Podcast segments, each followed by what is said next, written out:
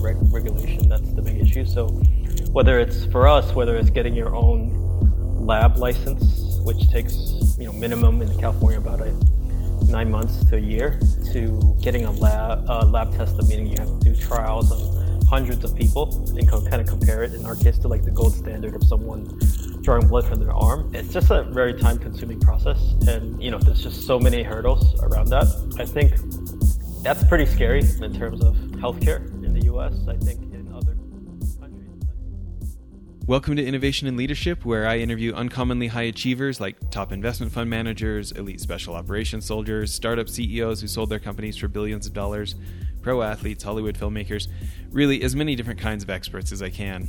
The whole idea is to hear how they did it and then what advice they have for the rest of us that can be applied to the organizations we're trying to grow and innovate.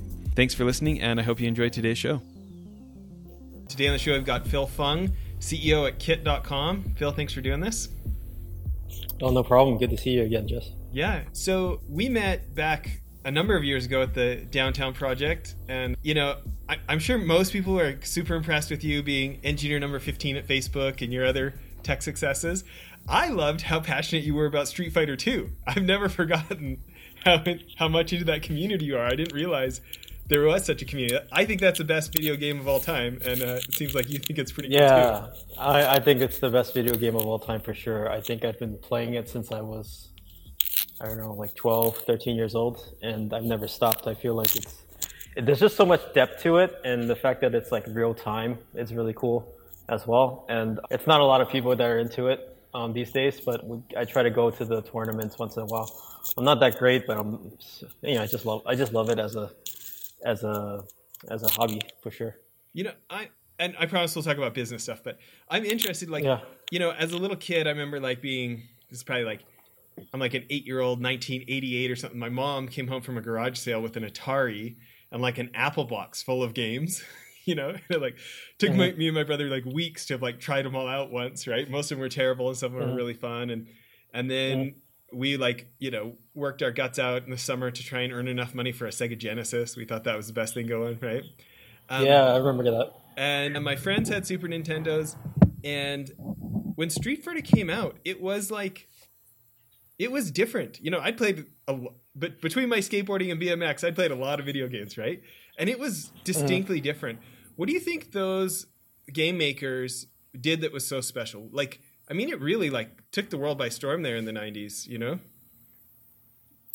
Yeah, I think a couple of things. One was the competitive nature of it. I think like there was a bunch of video games coming out, and nothing that was more like a one-on-one type game that you could play in the arcade. And so you know there was the old stuff like Pac-Man and Pong, right, and things like that, but like nothing that was like modern in that era for for video games that was competitive. So I think that was one thing.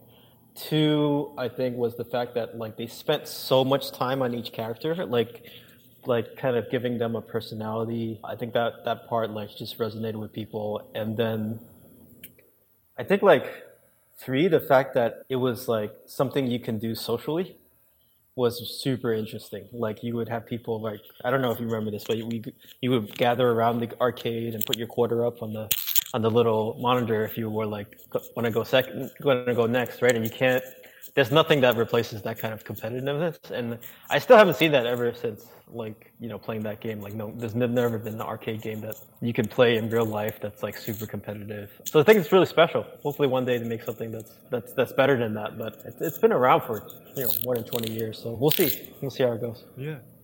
Well, for people who don't know, for starters, congratulations on on the acquisition. Um, can you tell people what kit.com is and, and about your big news?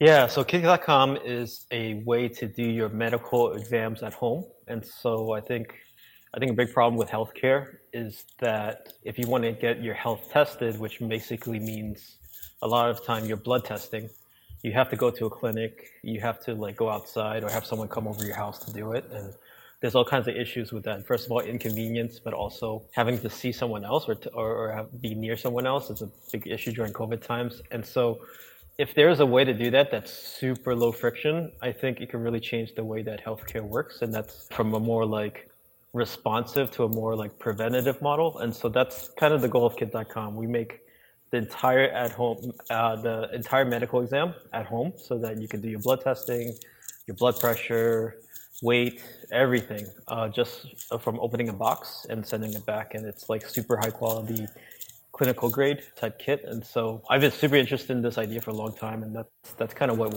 you know, what the company does. So, you know, I'm interested.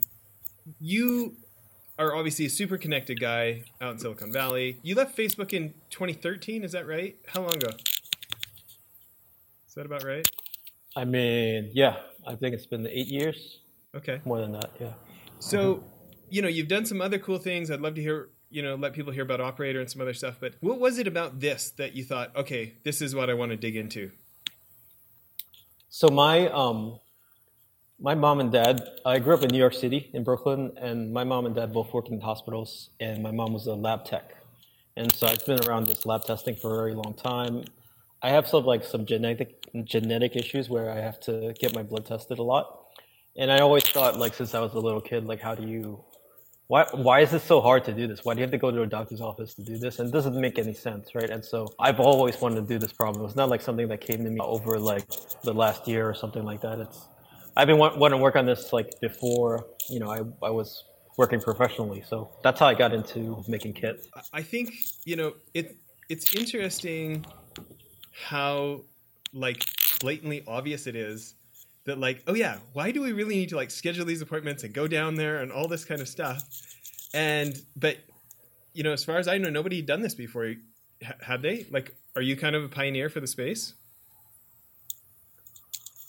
I mean, I mean, I, I, would like to think that, but I think like there are a couple of other companies work, working on on stuff that's similar with like over the mail testing. I think one big direct consumer brand is called Everlywell that does like you know over the mail testing. There's another one called Let's Get Checked, but, but that's also over the mail. But I think like no one's really broken out and made this like kind of the norm. So it's nothing not not a very big industry.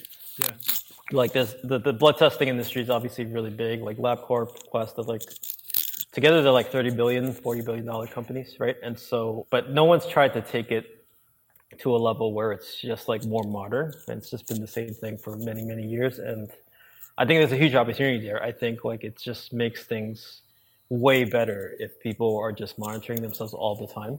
And really i think like the one thing that i think that's really that's really there's many things bad about the U.S. healthcare industry, but I think one thing that's specifically bad is that you make money from sick people, right? Like you, you, you, you all the drug companies make money from from trying to cure you when you're sick, like cancer drugs, diabetes, all this other stuff. But no one really makes money from preventing you from getting sick, right? It's very few companies outside of like a few like health insurance companies that are like self-serving, right? So I think like if you could move monitoring to be like way more frequent, you could start doing things that you couldn't do before, and people would just be healthier in general, and you could have like outcomes like based on that. So that's where I want to get to. We were lucky enough to be noticed by a, a company named Ro. They they own Roman and Modern Fertility and a lot of other brands, and they thought we we kind of came up to the we met up with them one day, and they were uh, interested in using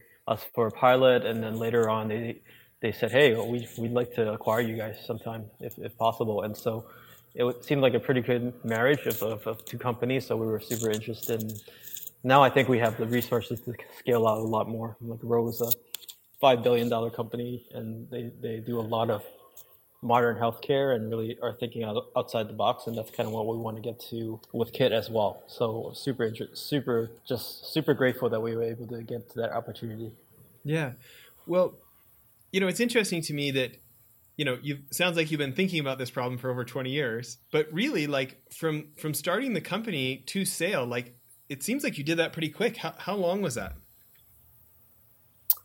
Uh, the company incorporated in february 2020 so yeah, that's right. Not too long ago, you know, we just like when we just had an idea that we thought was really powerful, and we kind of got to the right place at the right time.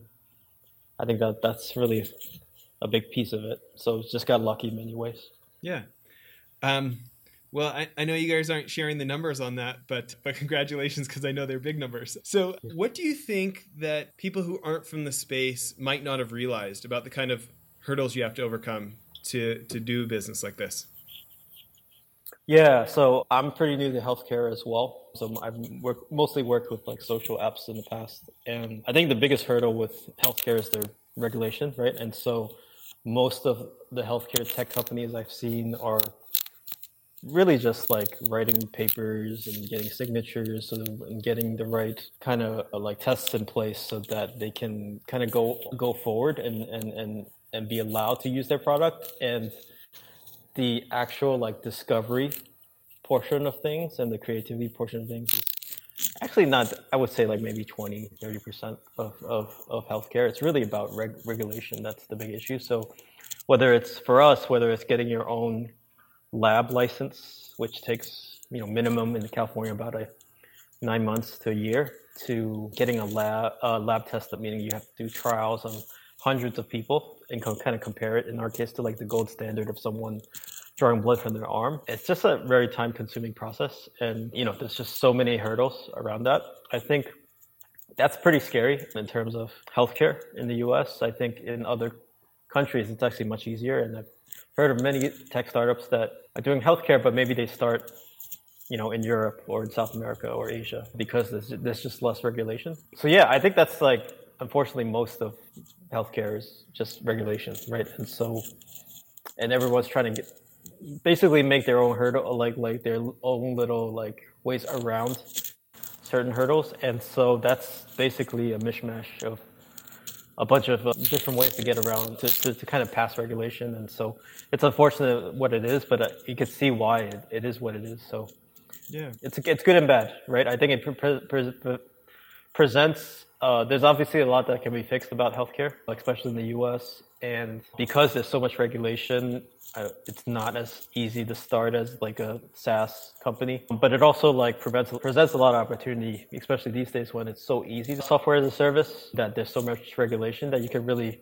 build a barrier around like having something FDA approved or having something that's that that's passed like CLIA and and passed a bunch of patient studies. So I think it's good and bad, right? So hopefully it will kind of change in the future, but regulation is really a big hurdle these days.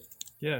When you're coming to the industry as an outsider and there's all these regulations, how do you how do you decide what you know what advisors to rely on or who to hire to help you through that stuff?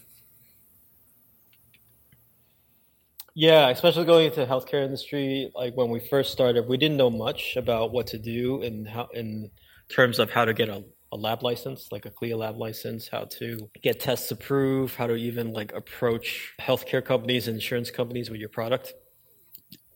It was a huge learning process. We could have, like, initially when we, uh, for example, when we first started the lab, we kind of approached some consultants that help you set up a lab. And then it turned out that it was just really hard to work with those guys. This was pre COVID, where it's pretty, it was pretty hard to set up a lab. And so we decided just to learn everything ourselves. And it took a while, but eventually we just kind of understood what everything was and you know what we had to do. So like we tried to rely on advisors, it didn't work out, and we just kind of read the documentation ourselves and figured things out in terms of how to register yourself for a lab, how to like get something approved to be a valid test. Going to healthcare companies, we relied a lot on our networks.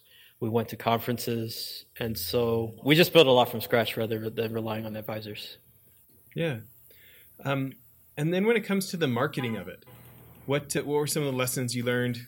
You know, sales and marketing in a new industry.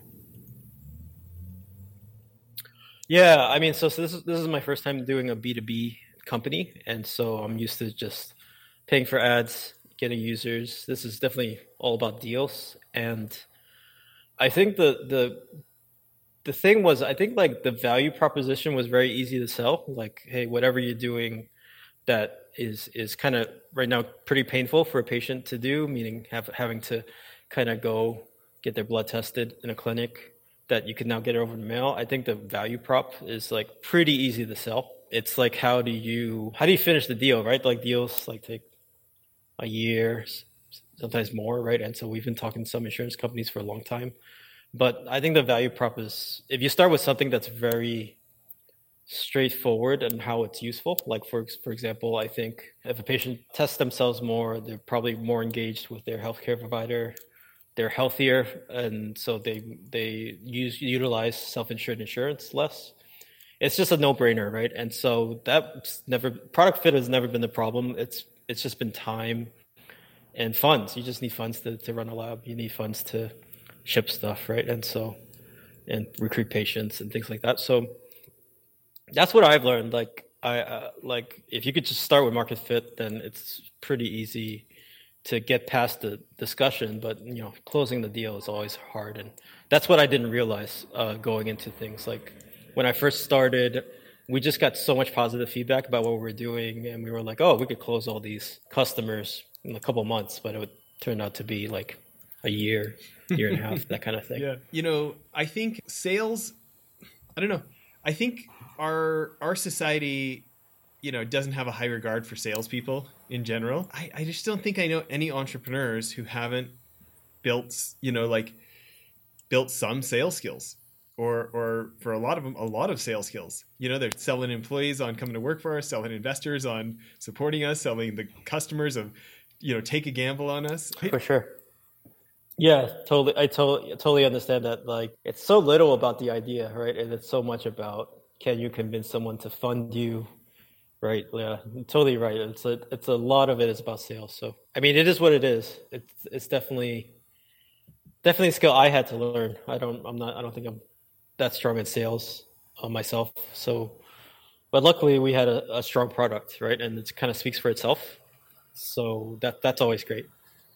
Yeah for you what do you feel like is when you think about like your philosophy for sales, what what are some of the principles that have been successful for you, or or what what how do you think about successful sales yourself? When we were first selling to insurance companies, we just kind of attended conferences and flagged down people one by one, and we found that that was way more effective than trying to send an email, which I think these days is just everyone gets cold emails. You get LinkedIn requests every day, right? And so it's just not there's just so much noise that I end up ignoring everything. And so the in person part is, I think, still extremely important being able to sit down with someone and talk about things. And then secondly, I, I, think I talked about this already about like just having market fit to begin with. Like if you're solving a real problem, you don't really have to explain yourself.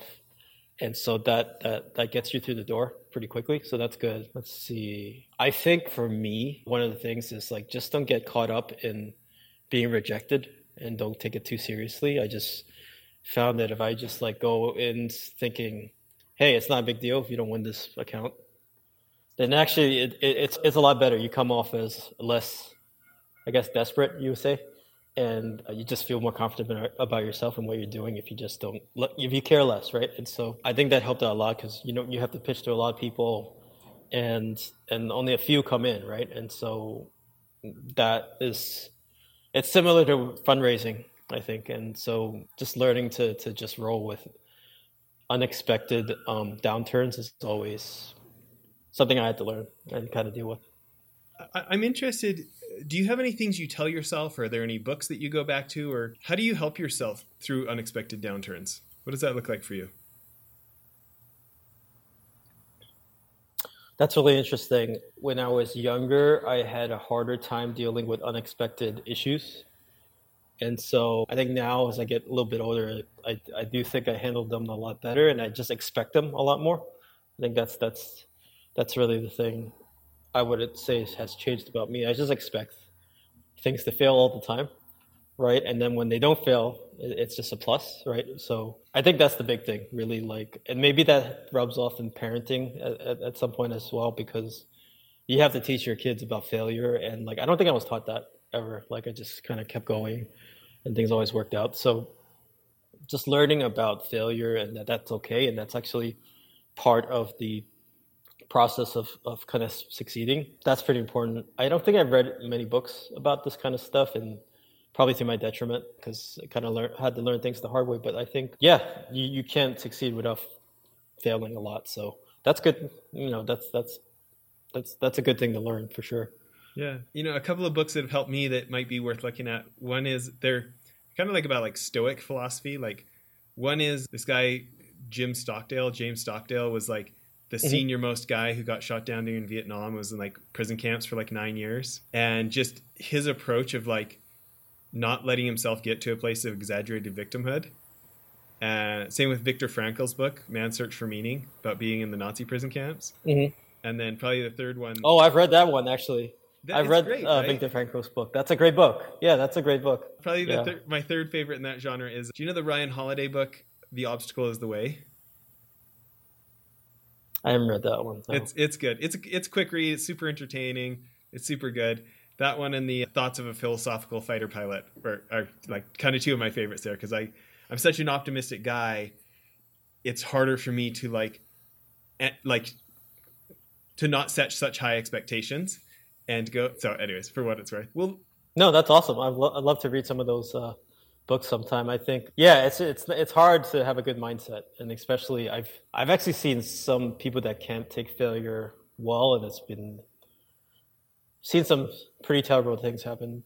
And but I think it's just part of life, right? And that's something you have to learn. I've actually actually witnessed a suicide once from a, company I invested in, and their their founder, um, I guess was, was, was, their company was not doing well, and so yeah, I think you have to learn. To, it's to, so tough, to, right? to kind of keep going. It's mm-hmm. you know you see that yeah. sometimes with like chefs that get too tied up in their Michelin star mm-hmm. reviews or you know I think for me it can be really tempting to wrap up my self worth in my accomplishments or in other people's opinion of me, you know? And mm-hmm. then I get to like this desperation where I need I need everybody to believe the cardboard cutout version of myself I wish people believed, you know? like looks good and smells yeah. good all the time instead of like the real life human that makes mistakes and doesn't always know what he's doing, mm-hmm. right? Yeah, it's super tough. I think, especially now with social media and just everyone kind of projecting an image of themselves to to others. Like it, it's just super unhealthy in many ways. It, it keeps society going, right? But it's also not the healthiest thing, and it's it's getting worse. I feel. Yeah. So it's yeah, it's unfortunate. Yeah. I've seen a lot of people actually like, especially in the entrepreneurs, that like some of them really gravitate towards social media, and some of them just turn it off, like completely. They just like shut down all their accounts. They don't want to deal with it, and because this is like, it just it just gives them stress that you know at the end of the day, it doesn't really matter when you pass away what some what your followers on Twitter think, right? And so, yeah, I think I think yeah, it's just way worse now than it was um, years ago.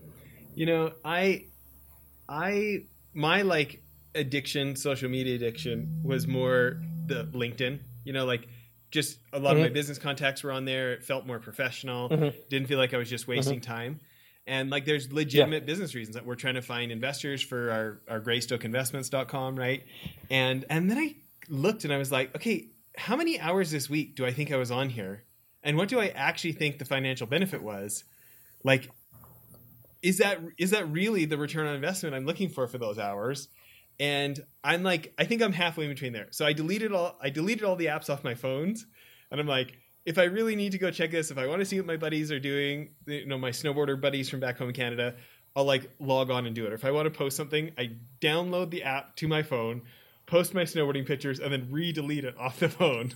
you know, yeah. this is my. Where are you from in Canada? I didn't. I didn't know you were Canadian. Oh yeah, I'm from Alberta. Oh, nice. Just, okay. Uh, you know, awesome. Just next. I didn't know that. Rocky Mountains. Yeah, I, I married a California girl though. She didn't want to live where it was cold, so I had to trade in snowboarding for surfing when we first got married and spent the first years down in Orange County in the Huntington Beach in San Clemente, and I uh, so excited. I, I finally got my kids surfing this summer. It's like this big dad moment that all all four of my kids have been able to stand up on surfboards, and you know I feel like yeah. passing the torch a little was uh, it was proud dad moments. But that's awesome. You know, we like to yeah. cut these interviews in half. This is probably a good part to end part one, but I, I'd love to end with one of my favorite questions, which is, "What's one of the best pieces of advice you ever received?"